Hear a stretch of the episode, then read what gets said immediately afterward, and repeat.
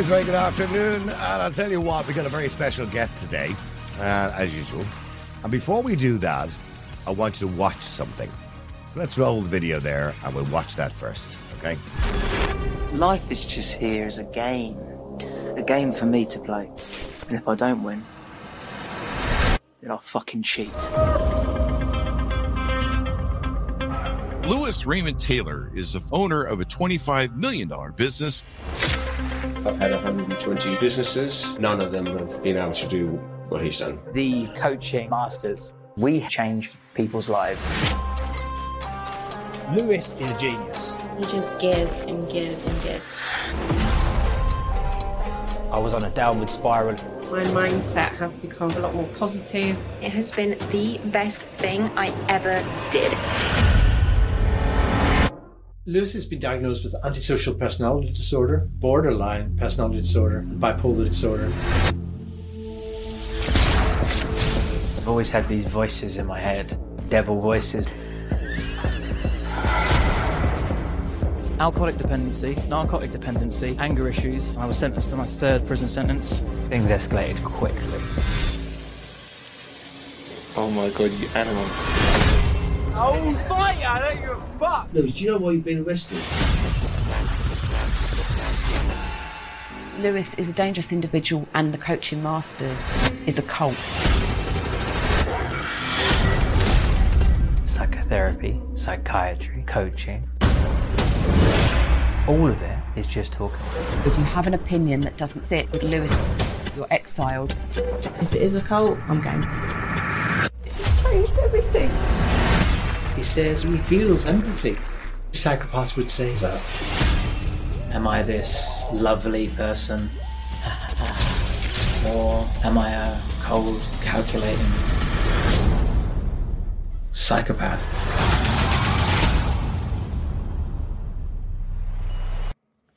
The Psychopath Life Coach.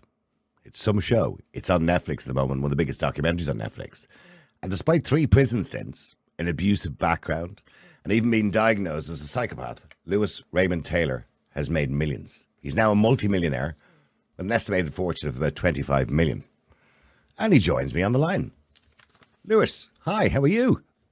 I'm good, thank you. It's always very interesting to rewatch that trailer. I was going Um, to say that. do you rec- by the way, do you when I see you snorting the line of coke, drinking the alcohol, you know, making those faces of anger into the screens, helping by the voices in your head, do you recognize yourself there?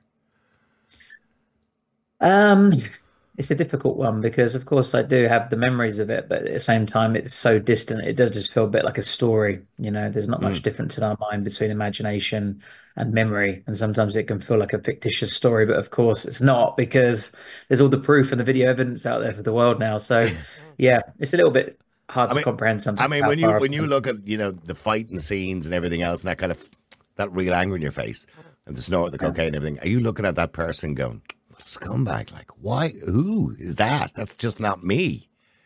Yeah, yeah, I do. I think how did I get myself into that situation in the first place?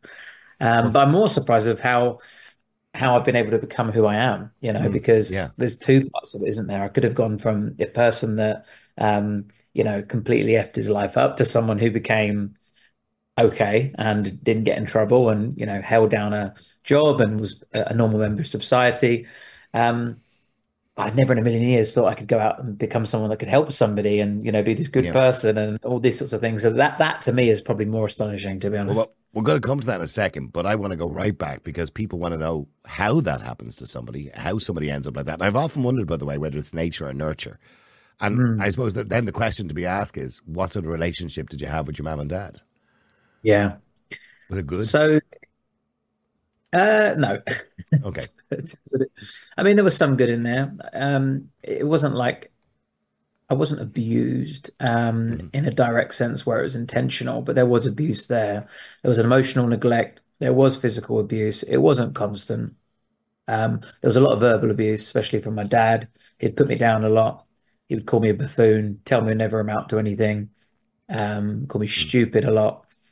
And uh, I believed him. You know, that's how, you know, we we we figure out how the world works and how we sit in it and who we are from a young age. We're absorbing that information. And uh, you mentioned about the nature or nurture question, and it's it's debatable. Um, but in the documentary, Jeff Beatty, celebrity psychologist, says that it's it's kind of a bit of both. You can sometimes have a genetic factor, but they don't necessarily uh, materialize unless you know there is mm. that. Um, yeah, the environment, environment brings it on. Yeah, around you. Yeah, exactly. And when you were in school as a young lad, at eight or nine years of age, in, in primary school, not secondary, did you enjoy school? Were you in any way academic? Did you like to learn, or were you just constantly rebellious that I just hate this place, I don't want to be here? Yeah, I was almost expelled from uh, primary school, which was actually something that I don't think anyone had ever done before, especially in my area. I don't know. It's not really a done thing. To no, it's quite unusual to get, to get to that point to be expelled from primary school. Whatever about secondary school, but primary school is yeah. difficult. Yeah. yeah. I was just very naughty from a young age. I must have been sort of subconsciously acting out um, from a very young age. Um, my mum told me a story of even in nursery where she came, it was like, come and view your child at nursery day so I must have been, I don't know, three. And um, everyone was sitting on the floor with their legs crossed, and I was running around in a Superman costume, banging a drum, singing Happy Birthday. So there's just something a little bit off key about me, or something, some sort of attention that I was looking for. And did she ever um, did, you, did she ever bring you anywhere to get you diagnosed? Because that kind of sounds like a kid with ADHD or something like that. So did, did yeah. she ever, did she ever bring you anywhere and think his behavior is not you know what we consider normal? Um, he's a bit hyper. Maybe I should bring him somewhere and get him diagnosed mm. with something. No, I, I don't think it was like it was now. Um, yeah, true, back true. you know years ago, I think it was. I mean, I remember hearing about ADHD actually when I was more of a teenager. Didn't I never thought about myself uh, on that spectrum. Mm. Um, probably am as mon- uh, amongst many other things as well. Mm. Some labelled, uh, some have already been labelled, and some probably you know and yet to be some yeah. new ones actually since the documentary. Funnily enough, I've had I've had all sorts of people diagnosing me in my Instagram DMs. I'm sure every, um, I'm, I'm sure every viewer of the documentary has been diagnosing yeah. you as well. Yeah, I mean, I'm apparently I'm, I'm potentially autistic as well, which is another interesting one to add to the dynamic. But no, no, it wasn't. It was never addressed. It was never really thought of. I was just seen as a naughty, bad kid. Yeah. So. Um, when you went to secondary school, then of course it's a bit different. Primary school, you're kind of compelled to stay there secondary school, I don't know what it's like in the UK, but over here you have to stay there till you're 16. Um, but mm. a lot of kids try and get out before then. Did you just want to get out? You just wanted to, like, were you in gangs? Were you hanging around with the wrong crowd? Um, well, it, just before then, I um, I was looking for this attention, and uh, I, I found it for acting, singing, and dancing, um, which was an interesting thing for me to want to do, but I did because just because I wanted to be famous, not because I actually liked the idea the performing arts. I did enjoy it, but it wasn't my driving factor. My driving factor was I want to be seen. Yeah. Um, and uh, was unfortunately sexually abused by one of the lads at that um, at the stage school that I was doing.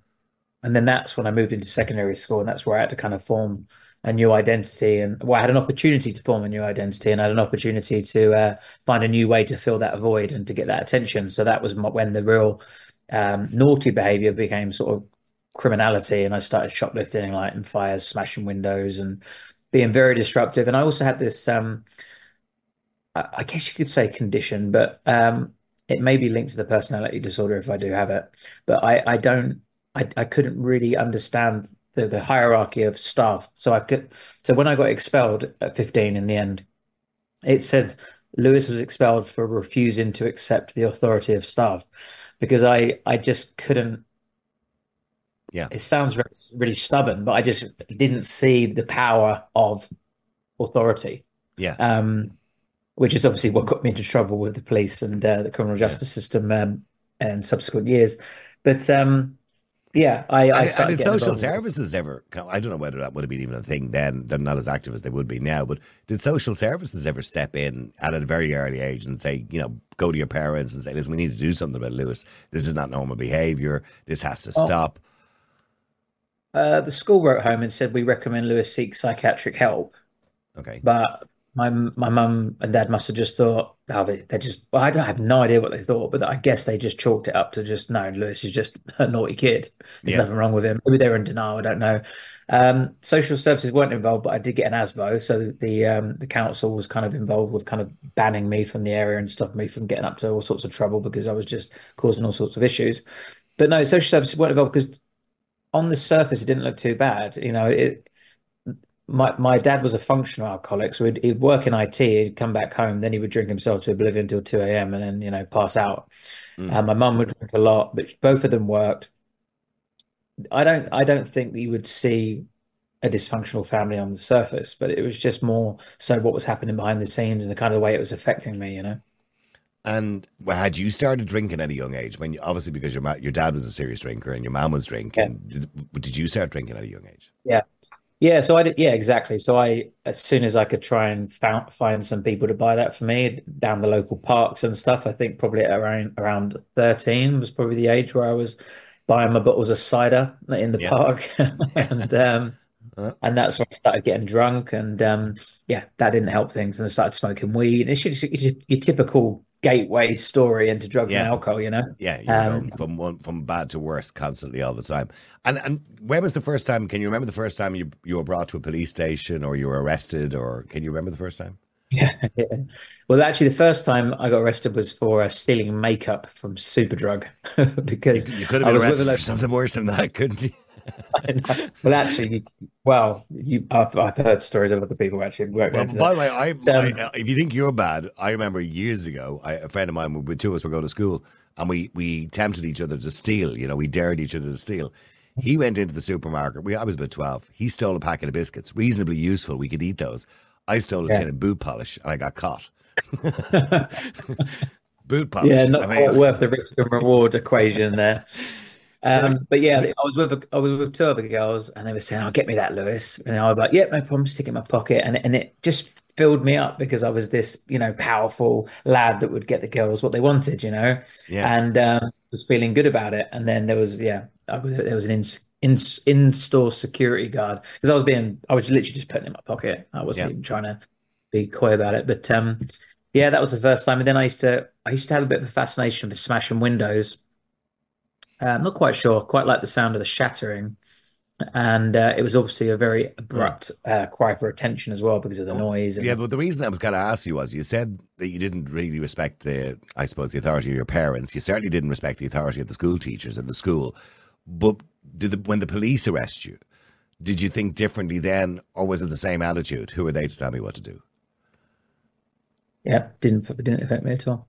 And I racked up loads of you know delinquent um um uh, convictions just for stupid things. Uh, loads of criminal damage. I used to just do it deliberately. I used to go around smashing fences, smashing windows, smashing bus stop windows, just throwing bottles into into comfort like into buildings. Just I just just stupid childhood Yeah, cries must have been a cry for attention or a thrill or some form of stimulation, I guess. Yeah. Um, because I wasn't getting any form of potential inner sort of stimulation.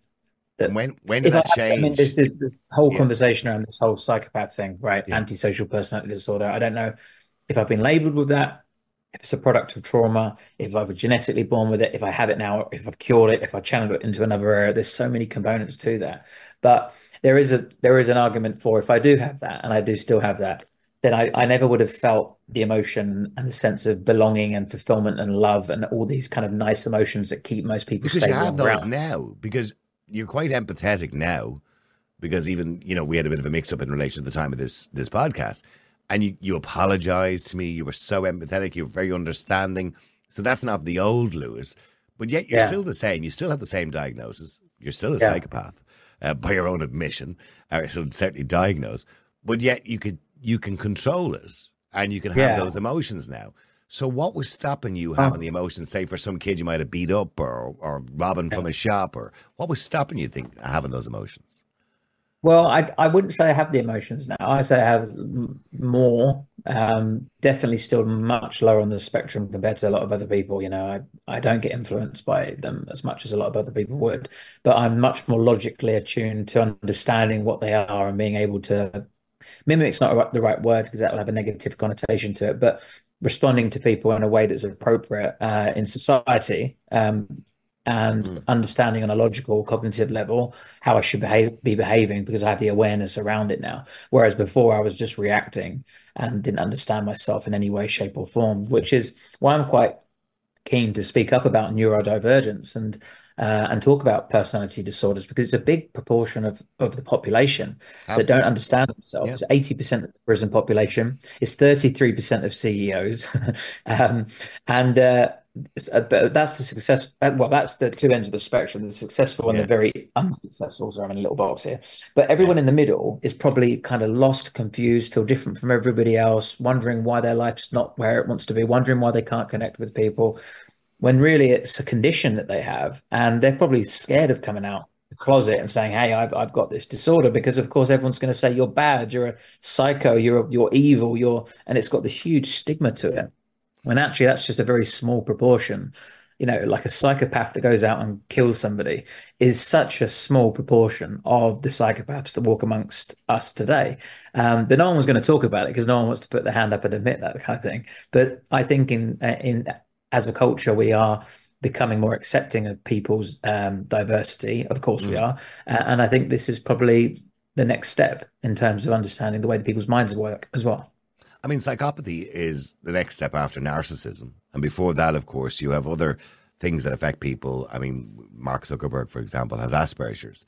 And Hmm. I know with Asperger's, because I'm very familiar with it, um, people tend to lack social cues. So, did you lack social cues? In other words, when you were upsetting somebody, hurting somebody's feelings, beating somebody up, for Hmm. example, did you understand how they, at any stage, because I couldn't do that. Like, I watched a video there one day on TikTok or Twitter or something, I don't know what it was on.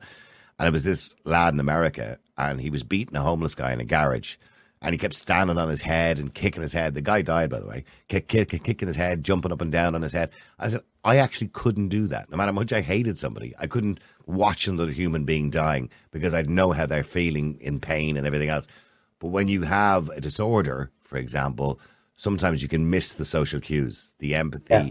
you know, Yeah, yeah. how they're feeling. Did you, I mean, did you understand at any point? Did you say, oh God, I felt sorry stealing from that guy or I felt sorry for hitting that lad or did, did that ever the, happen? the truth is the, tr- the truth is no, I didn't. Um, it, but it was because I always had some kind of rational log- logic justification as to why I was doing what I was doing. I didn't go out randomly attacking people or stealing from people. Yeah. It was always so some sort of confrontation where I chose to hurt somebody and wanted to, and therefore after wouldn't Yeah. feel any guilt or remorse because I was I chose to do what I did.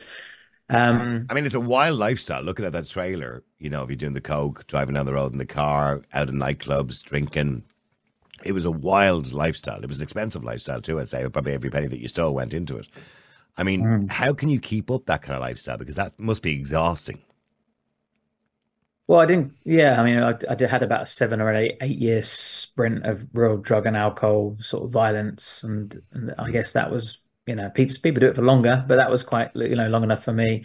Yeah. I, I'm lucky I did survive. You know, I've had my jaw broken, my teeth knocked out, I've been slashed in the back with a knife, I've had overdoses, I've had all sorts of different scenarios, epileptic fits for 45 minutes, bangs on their heads, hit around the head with a wrench. You know, the list goes on. So I'm very lucky to have survived, um, and very lucky to have survived the drug abuse because sometimes I'd be up three, four days straight without drinking a drop of water, just living off alcohol and drugs, and getting to the point where I was hallucinating, and God knows what that was doing to my body. I think the only you know saving grace I had was the fact that I was a young you know lad Yeah. at the time, and my body uh, bounced Yeah. back quite quickly. Um, but uh, yeah, it, it obviously it, it was chaotic, but um, managed to just about get to the point where I was able to flip it around before it, I got to the point of no return, I guess. What was the first? What was the first time you were in prison? What was that for? So, I well, I say I stole a van. I, it's it's a crazy story, but I found a pair of car keys on the floor uh, and just pressed a button and it beeped. It went beep beep, and I saw what it was a van. I was like, okay. And because I was not quite wired up in, in the head properly, I just put the keys in my pocket, thinking, okay, well, I've got a van now.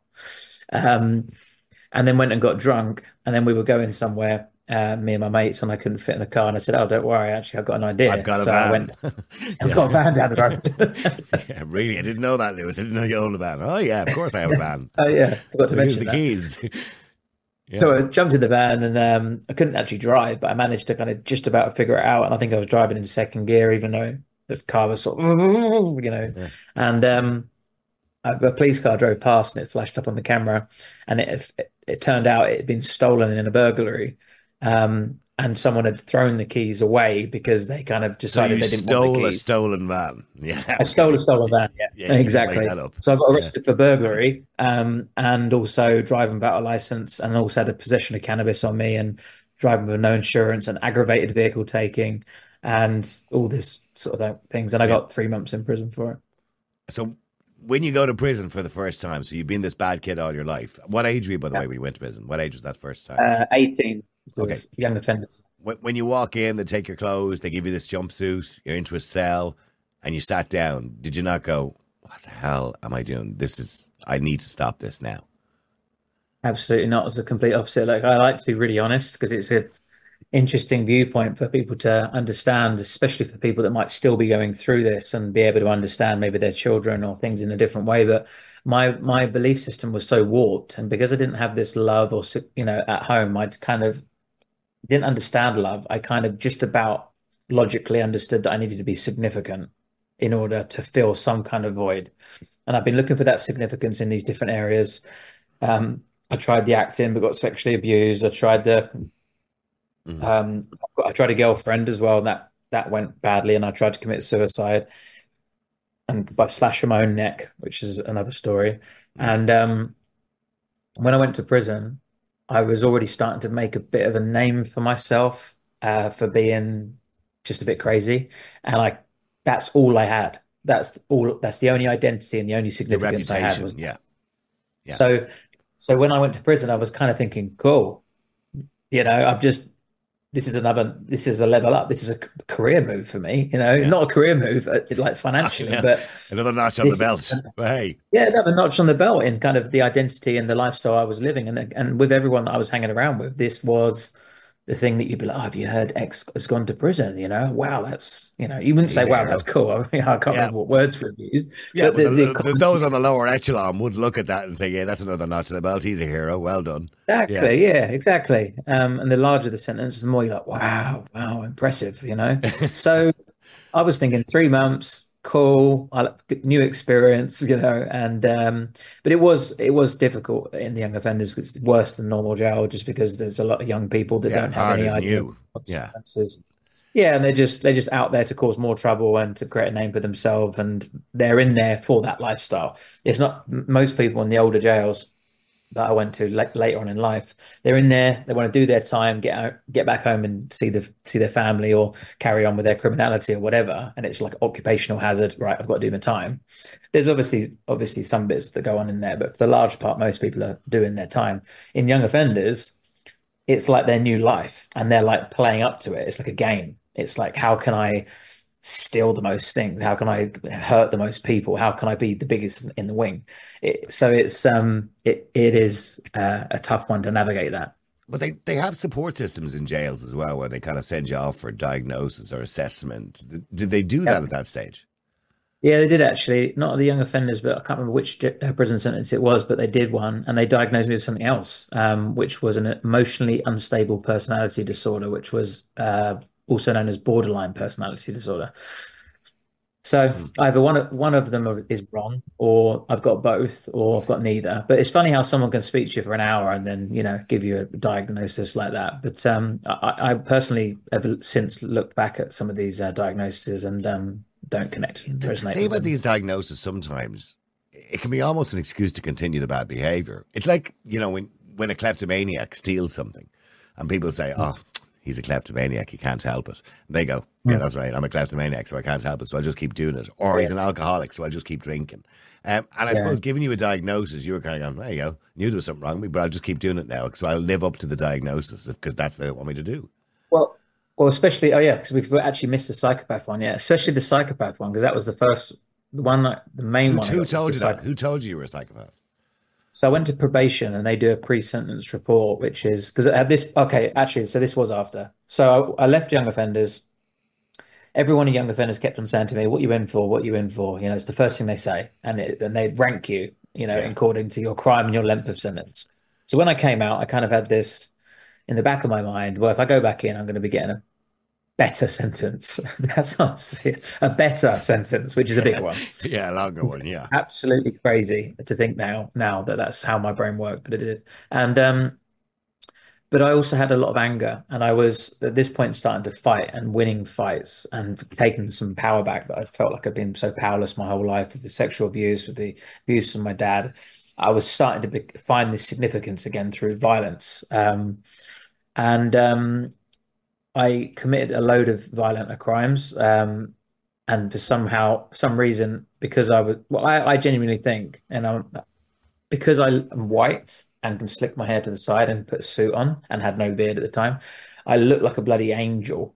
So I, I believe that every time I went to court, um, for some reason they just never put me on remand, you know, because usually when you're on when you have a like a severe prison sentence and you have got more than one, they'll put you in prison and you await your court date and then you then go to prison. Yeah. But you then get your sentence. For me, they just kept on letting me back out. Um, because you looked okay. So I, yeah. But because, I looked, looked okay. I, I, I, look, I did look like I've made a bit of a mistake, you know. um, and uh, I, I, racked up four GBHs, so four grievous bodily harms, which is a, a lot. And um, the the, the pre-sentence report is supposed to analyze your home environment and who you are, and get get to know you a little bit better, so they can recommend sentencing to the judge to make a bit more of an informed decision rather than just you know making an assumption on the day, not knowing you. Uh, but I went in there with the wrong attitude. Most people know that that's the point where you try and be on your best behavior, but I, I, I just didn't care at all. And they they said that you were looking at about eight years in prison prison, and I said I don't care. Yeah, I said I'm not interested. Yeah, whatever. She said you not don't care. You're going to eight years prison. I said no.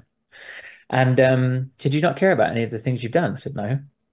And I had no guilt or shame or remorse. And I know it's like really bad, horrible to say that, but I've just got to be honest. And I, you know, whether or not it's because I've never experienced it before, understood it before, had the ability to access it or nurture it, I don't know. But I just didn't know what those emotions were. They were never shared in my household. All I understood was anger. So I just gave her point blank answers to her questions. And uh, she sent me for a psychiatric assessment and that was where they diagnosed me with the antisocial personality disorder, which is the clinical term of a psychopath. So psychopath isn't a diagnosable term. You ca- you cannot yeah, it's be. An umbrella, it's an umbrella term. Yeah.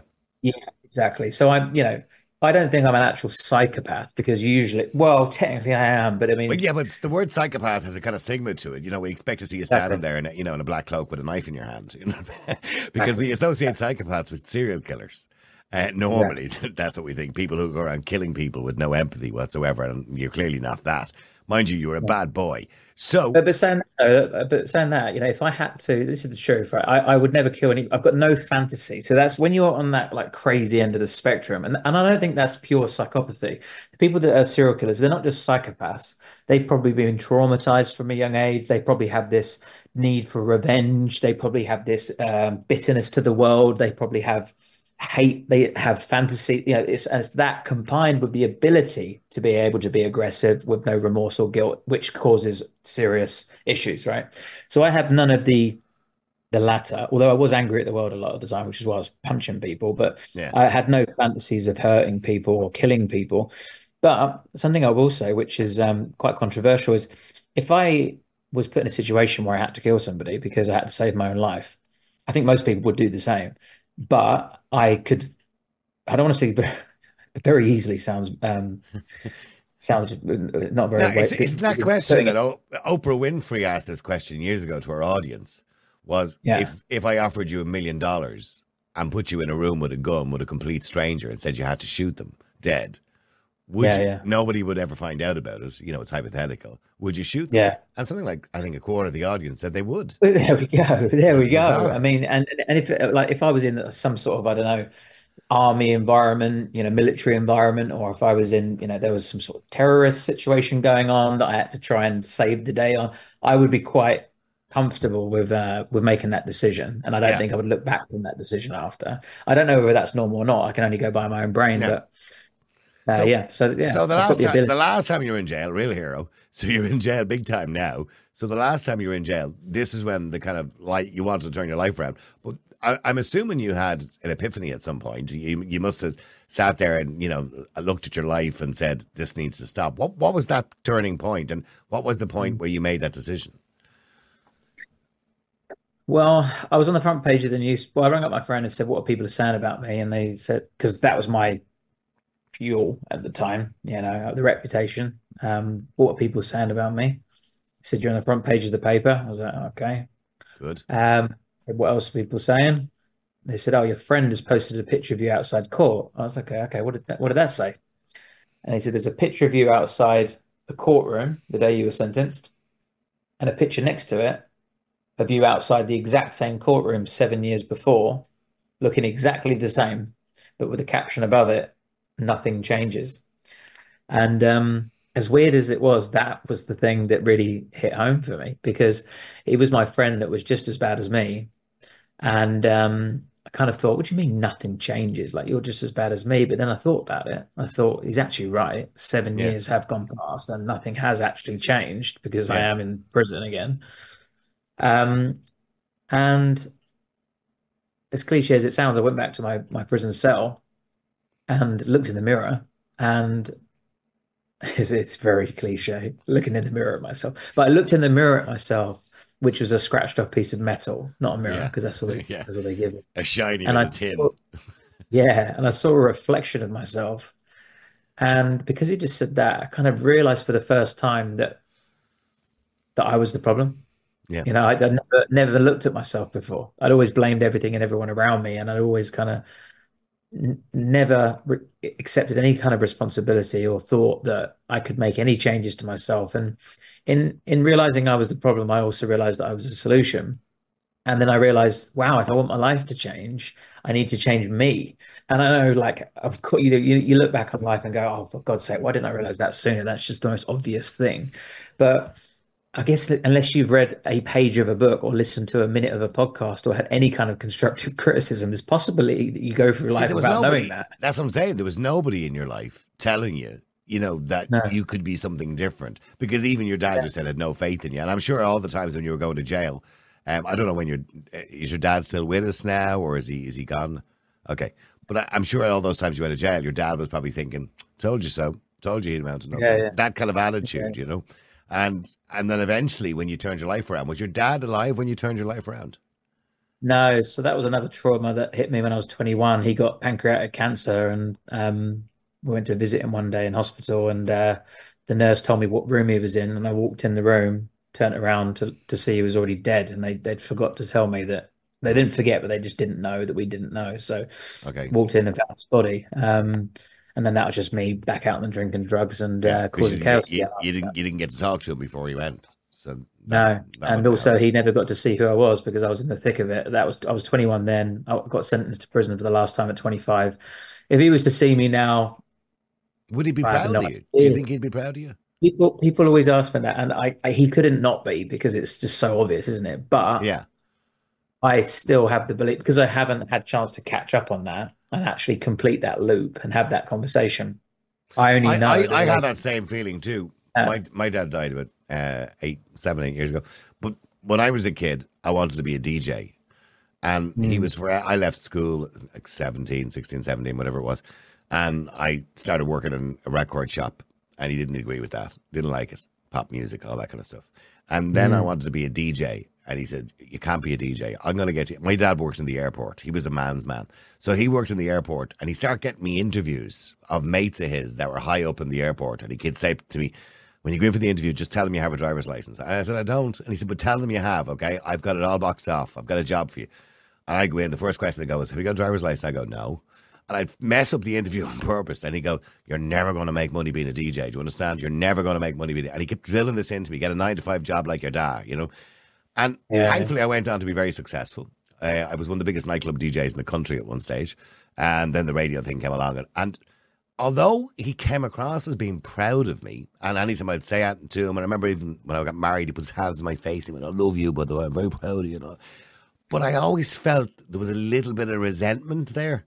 You know that kind of way that Oh, he was kind of wrong, wasn't that it? he was No wrong. one likes to be wrong. yeah, Yeah. that he was. I always felt there was that bit of resentment. So I wonder, would your dad have been the same if he was alive now? Say, Probably. okay, well, Lewis, Lewis did well, but you know, you know all It- about his background, don't you? It was one time where I went out and I got a job. So I thought, uh, I'm going to get my life together. I'm going to get a job. And I managed to sort of blag my way into this IT sales job. And it was, you know, pretty much telesales, but it, a little bit more, um, a little bit more than that. And it did involve some telephone sales. And um, I come home and told my dad, and he said, ah, you're not one of those annoying people that are going to ring that bring me up while I'm at work, are you? I just thought you could have just said, "Well done." fucking- like. you know, cheers for the motivation, Dad. You know, Yeah. so that's well that's done would have been good. Yeah. But it's Well, I was I was the same. I remember going to one of my first gigs, and obviously I had no car. I was only sixteen or seventeen, and I said to him, "Can you give me a lift?" Like it was because this girl had said to me, "I heard you're a DJ." I wasn't at that stage, and I went, "Yeah." And I, I used to work in a record shop, so I robbed all the records out of the record shop. I didn't rob them; I borrowed them because I put them back the next day. And uh, I said to him, "Can you?" I had to get hired gear, so I said, "Can you give me a lift to the gig?" And he went. At the time, it was 20, 20 quid is what I got for the doing this person's twenty first or whatever it was he charged me 15 for the petrol. Like that's how bad he was my first gig. He charged me 15 for the petrol for bringing me there. So he just had no faith in it whatsoever. He wanted to try and make a point if you're not going to make any money out of this. But sorry, Yeah, yeah. getting back to you. So you're in the cell. You've looked at this piece of tin at yourself. You now know you're the problem. That the world isn't the problem. You're the problem. Yeah. So Yeah. what? How long more had you left to go in jail when you realised that? Well, it was right at the beginning, and I got 18 months. But luckily, in the UK, you serve half, and then you serve the other half on probation. So I had a nine-month sentence ahead of me um, to serve, and I used it constructively. I mean, I've always been an addict, so I've been addicted to sex, drugs, alcohol, gambling, and even sort of still display quite a lot of addictive personality traits now in work and all sorts of other things. But I can channel it a little bit better. Yeah. Um, but I very luckily got addicted to personal development and developing myself. I got I got I, like uh, obsessed with the idea of, of of transforming myself. You know, I had these ideas of changing my name and moving country and reinventing every single thing and making it exciting. You know, I didn't want to be like, oh, I'm going to stop drinking, stop, you know, and go and get a job because I I hated the idea of that. That that was one of the things that actually caused me to sabotage a lot of my life. I've had this fear of normality, which is I don't I still don't know where that really comes from, but mm. maybe this personality disorder and this grandiose sense of self that I have. I don't know, but the I used to look I- when I was getting sent to prison. You get put in we call it a sweatbox in the UK. It's like a big bus with tinted windows. And um, I used to look look through the window and look at the people walking to work and think, "Fucking hell! I'm glad I'm not you." Yeah. You know, me on the way to prison, thinking that I, I was in the better scenario. I'm glad I'm not Um, you with the chain, the but- handcuffs on. yeah. Look at him. Look at that poor sod. Well, he, he's more chained and controlled than I was, I think. Yeah. Um, but um, I can't remember what the point I was making now. Yeah, but so, um, yeah, you became obsessed with, with learning and yeah, I became yeah, so I became obsessed with the exciting idea of completely transforming myself. But I knew that if, in order to do that, I needed to hit it immersively. So I, I, I did everything I could possibly think of. So I went to the gym.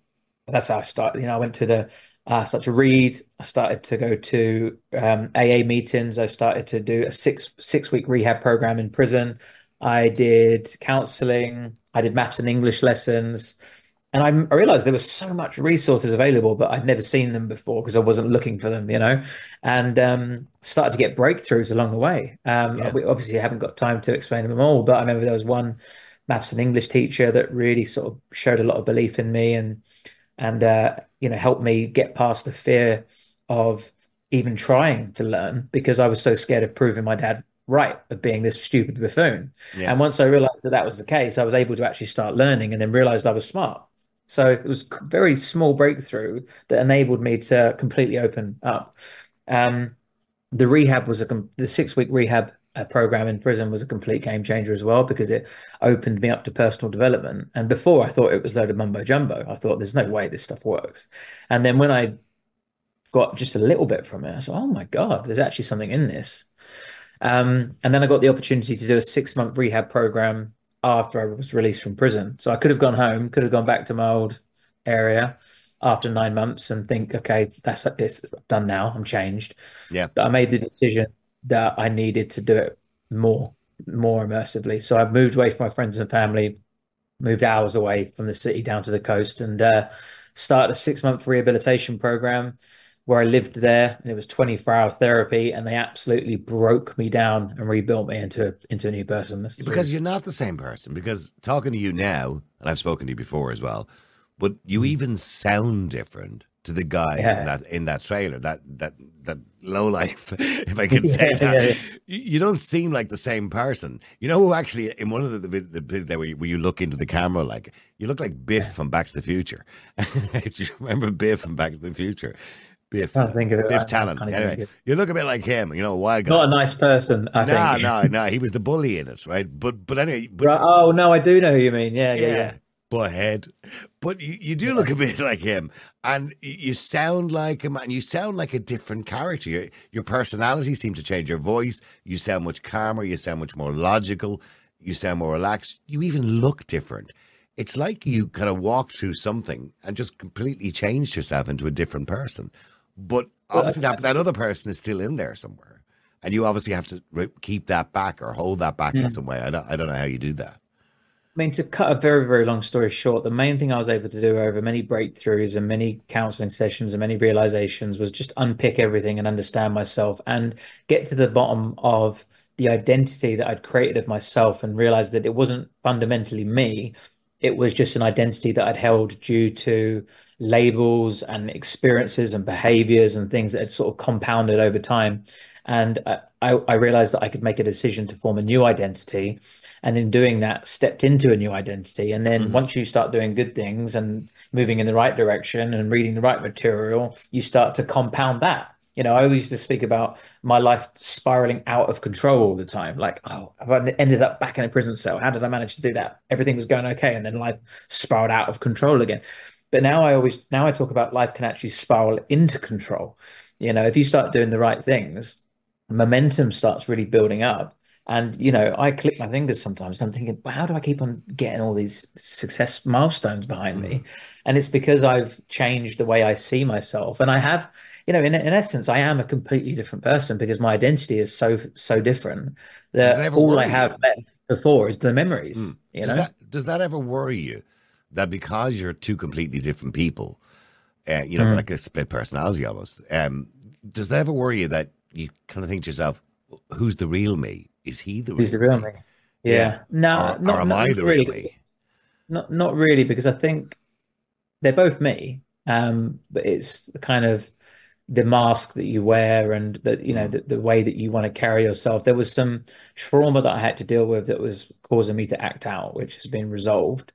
Um, there, there was a lack of awareness, which was causing me to be reactive rather than to respond to situations, which is now being hi- hi- and I'm now hyper aware of that awareness, which means that I now have control over myself and I can make de- decisions and choices that are going to benefit me. And I'm not in denial and ignorant to the point where I can make mistakes and not really know how they've happened. You know, so um, I'm I'm too I'm too too aware of myself to let that old me Yeah. creep back in. Although Well, you're doing, fundamentally, well, you're doing too well apart from anything else. So, okay, let's let's move on now. So now we have the Yeah. good Lewis. The good Lewis walks out of jail with a whole new Yeah. attitude, but you obviously hadn't got a bean.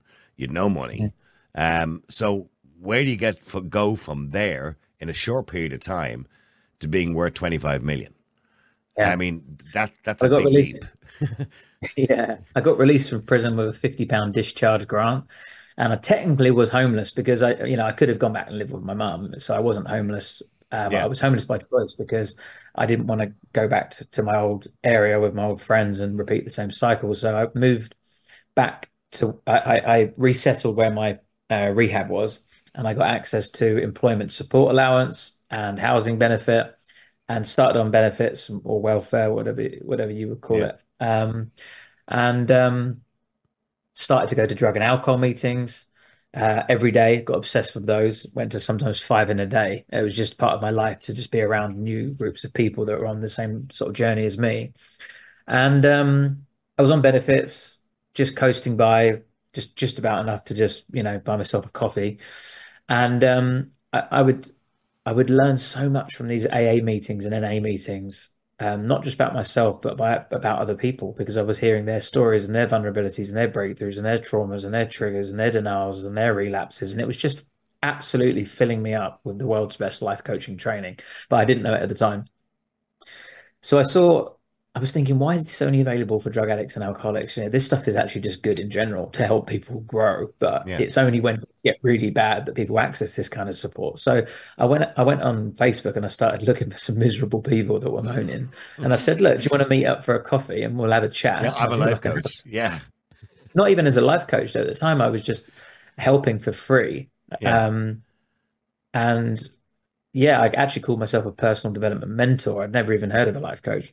And then um, after a few sessions, I realized that I was just really helping these people. So that's the, where the idea kind of popped in. Oh, yeah, I could maybe become a life coach. Did some online training, started to learn some more tools, then got into the sort of business side of things. You know, setting up a website, social media stuff, and uh, before you knew, it, and then I walked into the the local newspaper as well, and I said, "I've got a story for you." I said. Uh, used to be a convicted criminal and now I'm a life coach. And there was like, oh, that's actually a pretty good story. But it was in this like local newspaper, but they put me in like a full spread. And I was like, yeah. wow. Um, and then um, I just got the online side. Um, not many people, you know, eight years ago were using oh, social media yeah. clients, yeah. using video calls to deliver coaching sessions. But for some reason, I just happened to have, I guess, some talents in in online world because I just got it naturally, luckily. And um, within seven months, I'd made a hundred grand just wow. with one-to-one clients. I was absolutely rammed with clients. It was just I was obsessed with it. I become a, a workaholic. I was, you know, I had like twenty-five clients. And were you meeting them? So you arranged to meet them through the website. Then they were coming into like, did you have an office or a clinic or? Uh, I started off doing them one-to-one in like because I also uh, started doing a um, um, a college course and then a university course. Um, so I had this co-working space that I would use, okay. but I would do I'd also do them online because I went because there was one point where I had I did a I did a one year college course and there was the three month gap in the middle during the academic year or whatever, and I went traveling around Asia, and I and I said to my clients, you know, we'll do our sessions online actually because then that way we can carry on, and uh, I realized, oh, actually, this is just as good. You know, there's no difference. And it's easier. The, I don't have to go anywhere. yeah, I was like, oh, hang on a minute. Yeah, this is much better. And I was getting the clients online and I was delivering the clients online. And then I realized I had an online business. So it was a very organic, kind of intuitive thing. But then I realized I'm full with clients. There's nothing more I can do. So what else could I do? So I started a membership site where people pay a monthly subscription, they get access to my content. Then I created courses, which were like step by step methodical courses with um, sort of live workshops in them. And so, in other words, you were essentially teaching other people to be like you.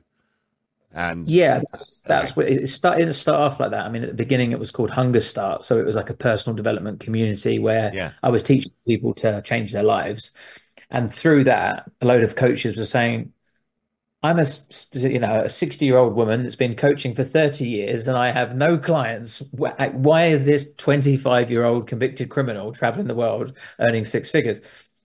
Um, can you show me what you're doing?" And I just said, "Well." You just post social, you know, post on social media, you know, don't just restrict yourself to delivering sessions in your local area because that is 0.0001% of the world that you could be coaching and just said some quite obvious things and then realized quite quickly I could um I could charge for that as well. Yeah. Um, and then people started saying, well, that's great. I like the strategy, but then also how are you changing these people's lives? So I was getting great testimonies. Then I also created an academy where I would teach a lot of the things that I learned in rehab and the AA meetings and a lot of the things on my own journey. So I created like a new, it still had some traditional coaching tools and techniques and models and frameworks in there, but it was also my own experience. So I ended up having an uh, ability to change your life, the ability to learn how to coach people, and the ability to learn how to get the clients and deliver online. So I created this package of essentially how to build an online coaching business from scratch and change your life through the process and make an income where you can work from anywhere in the world. And I did it probably about a year just before COVID. So when COVID hit, the whole yeah. world was like, "I want to work online," I want, you know. And I so said, "You were in just at the right time, yeah." And the, biz- the business went from I think 400 grand a year to 1.6 million that year in revenue.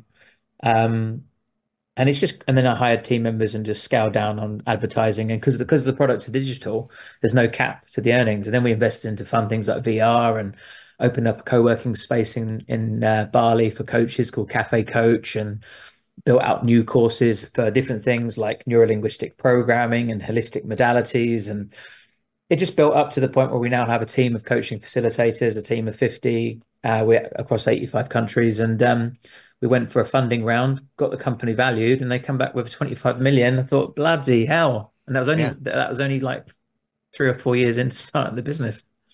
And let's deal with a little bit of negativity that you've got. You got Yeah. it at Netflix. Oh, yeah. And a lot of people have accused you because essentially you're a life coach teaching other people to be life coaches, you know, almost Yeah. like a pyramid. And they've accused it of being a cult. You know, this Yeah. idea, you know, it's it's kind of like, I suppose, a pseudoscience in some sense. Um, and they're accusing you of being responsible for some sort of cult, and people are following you with, you know, wanting Yeah. a better life because they see your life. And there's no doubt that you are reasonably you're a very impressionable person you're a very inspiring person there's no doubt about that i'm quite inspired by you but in Oh, saying that you know some people maybe get hooked on things like that if he can do that i can do that but not everybody can do that lewis Well, Hmm. Yeah. unless you're going to tell me everybody can but not can't. everybody can do that i don't think everyone's capable No, they of that no they no they can't. But I mean, there's a few things to tap into, you know, because there is the accusation that I exploit vulnerable people, right? That's where that comes from. Um, not everybody can do it, and I've never said everyone can do it. I'm giving people an opportunity, and the way that our business model is set up. But so here's the thing: not everybody could do it, but I want everybody to have the option to be able to see if they can. Because at one point I was vulnerable, and I would have been seen the worst possible person to ever try to do this, but I was able to to to make it work. So who am I to say you are sorry, you are too vulnerable to to learn this um to learn this skill set? So the way our business is set up though is we provide free training for people to learn how it works. Then our first product is a $9.99 membership subscription with no cancellation fee and even a 14-day money back guarantee. So they can come and try it out for as long as they want and even get their money back for free before even considering our live 12-week accreditation course and all that sort of stuff, which is the next level. So there's no vulnerable. We don't not exploiting vulnerable people because we give them a roadmap of free. Mm. There's also lots of free information out there. There's we've got podcasts, we've got YouTube videos, we've got all sorts of things. If they want to work with us, then you know, of course, we're going to let them work with us. In terms of the, so the vulner, vulnerability piece is is bullshit. The only thing that makes people think that there's something wrong with it is because sometimes we do attract people that have had traumas in their life and that's because i have and they are, resonate and connect with me and they say well if this guy's been through this stuff then this gives me hope that i can uh, make something of my life so yeah they might have had some I mean, look, I don't, I don't agree with the idea that, that you're preying on vulnerable people. Yes, Mm. vulnerable people come to you because if you weren't vulnerable, you wouldn't be looking for the service because you want to improve yourself, okay? Or, you know, Yeah. if you weren't in a bad place, you want to improve yourself. So it's kind of, I, I don't necessarily agree. The idea that it's being called a cult, I'm looking at this here, okay? So this is an iPhone, all right? yeah And clearly, I could be accused of being part of a cult because it's completely overpriced. Probably cost twenty quid to make, and it's completely overpriced, and it takes advantage of people in that factory in uh, what's it called, Foxtron or whatever. It's yeah called. yeah yeah, Foxconn. So you could accuse people who buy Apple products as being part of a cult, Microsoft products as being part of a cult, going on Twitter as part of a cult. Everything could be a cult, really, if you look into it. I suppose. i mean Is that your defense? No, I, I don't mind. Look, if you if people don't understand what a cult is, right, that's their own problem. Because a- hmm. I'm not a cult. Because a cult is somebody who brainwashes people, somebody who has like religious uh, parts to it. You know, has also there's all sorts of. I can't remember the exact definition, but I looked it up and I was just thinking, well, this is not what we do. The only thing that we have that vaguely resembles it is we have a community of positive people. Which you know, if I if I if if if, I, if that makes me a cult leader, I'm a cult leader. Um, we um have a leader, which is me, okay, which is part of society. We yeah, but you're not claiming you're Jesus or anything like that. So you know, no. No, no, but I don't even. Yeah, see, this is another thing. People think that in the documentary, someone says something like Lewis walks in like he's the Messiah. Join the community. You you won't find me in there. You know, I'm. You know, I I'm the CEO. But, but, I, again, I don't understand this why they said that. I seen you walking in, and I see you walk. I've well, looked at a couple of your videos online. I see you walking up onto the stage. But I used to see Steve Jobs do the same thing and get the big round of applause, Yeah, yeah. and all these people would go. Successful businessmen, you know, people who did TED talks, all those, those kind of people. That's that's the kind of just the aura around, you know, somebody who's going to give you a speech or going to tell you something informative. It's this particular woman. She um she, she was she's right in one sense where she says that if you uh do not agree with what we say, then you are outcasted from the community and you do not have that framework around you anymore. That was her words. That's true because we have the philosophy of we're not building a cult, we're building a culture, of positivity, of people that want to support, motivate, and support, inspire one another. And one drop of poison spoils the broth.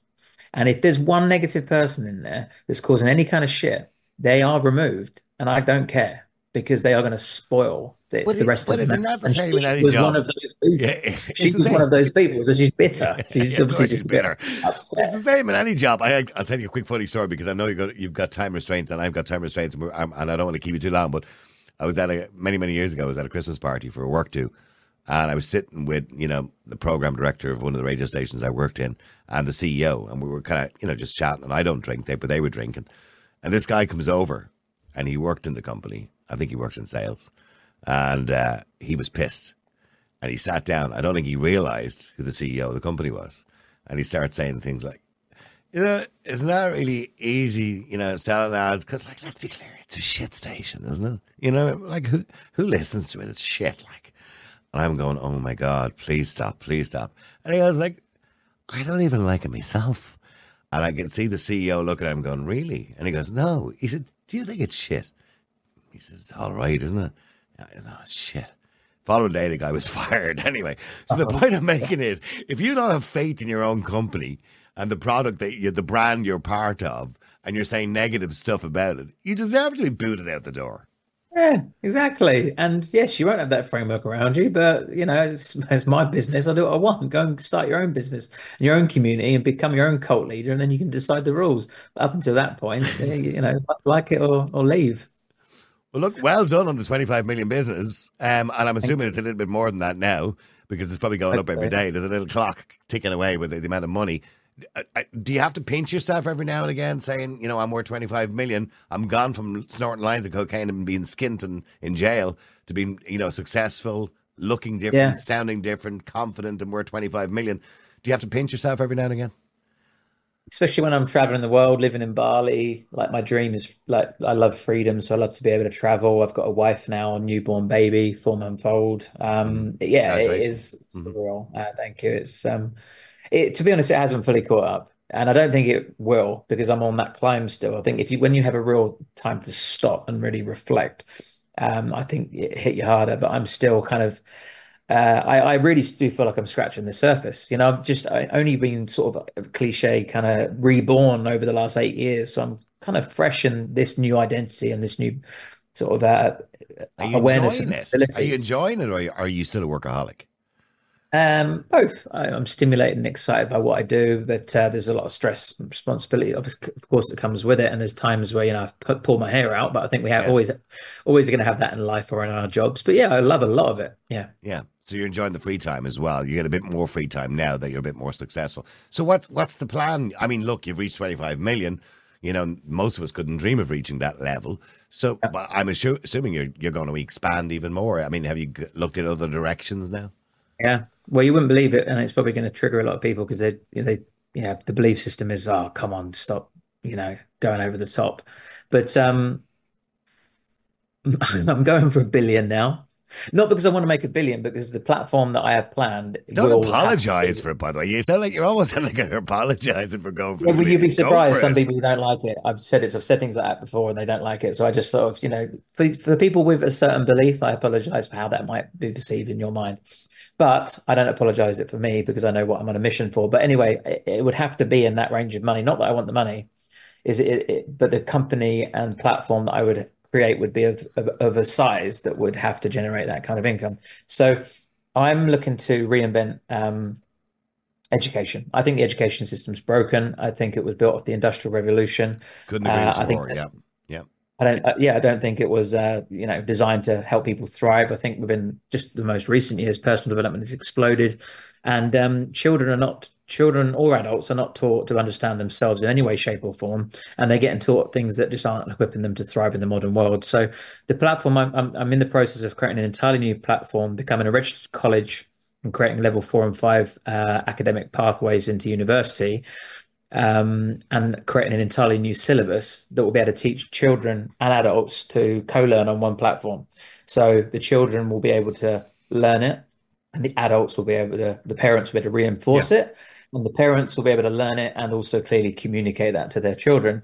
It's a big mission, um, but I feel like I've done well in the in the coaching industry, and it's pretty similar, just a slightly different topic. So Yeah. I'm looking to grow and expand and make a, a real impact on the world. And th- let's see in a couple of years' time if we can look back on this interview and say, "Fucking hell, he did it." Yeah, will you come back on again, or will you be just like a, billion, a billionaire then, and like I'll be small fry? You know, you won't be really interested. Niall, I'll who, definitely come back on. I'd love it. That podcast guy, yeah, yeah, yeah. I mean, yeah, you'll come back on and talk to us again when you've made your billion. I'll contact yes. you.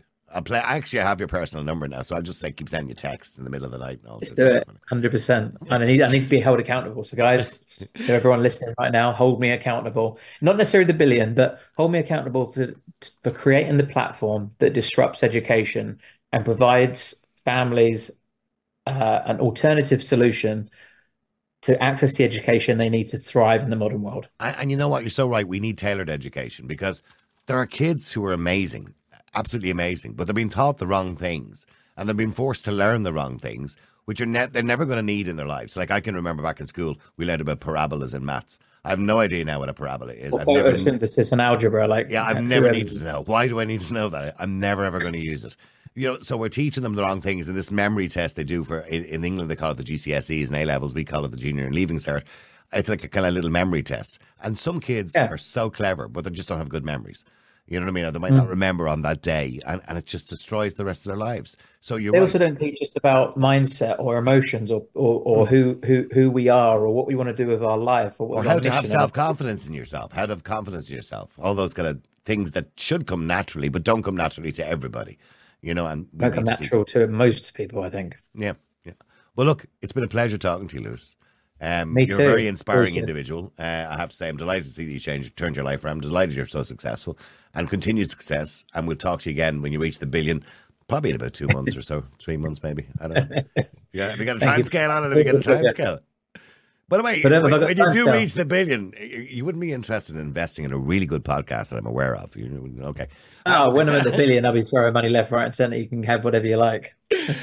Lewis, it's been lovely talking to you. Listen, thank you very much indeed, and continued success. oh, by the way, if people Appreciate want to go to the website, it is. Oh, well, yeah. they, they, can go to your website, of course, your own website as well, which is lewisraymondtaylor.com. But they can also go to thecoachingmasters.com. That's thecoachingmasters.com. Yeah. We'll put it in the explanation. If you're looking at this on the website right now, it'll be down in the dialogue in the bottom underneath underneath the video. And one in, one important thing, if you really want to learn the, the full story, because this was scratching the surface a little bit, go to Netflix. It's available in the, in in Ireland. Type in the psychopath life coach, and uh, you can see an hour and a half of all the footage and the pictures and the videos that bring bring yeah, the story. I watched it by the way. It's wild. yeah. okay, so if you go to Netflix, The Psychopath Life Coach is the name of the, the documentary. You can watch it. It's actually up there in the top 10, so uh, keep an eye on it. Oh, listen, thank you very much indeed, Lewis, and we really appreciate talking to us today. Thank you. The multi award winning Niall Boylan podcast. Listen live on Facebook, YouTube, and all the usual live stream services. To get in touch, just WhatsApp or text 085 100 2255. The Niall Boylan Podcast. They told me to shut up. Available for download from all your usual platforms.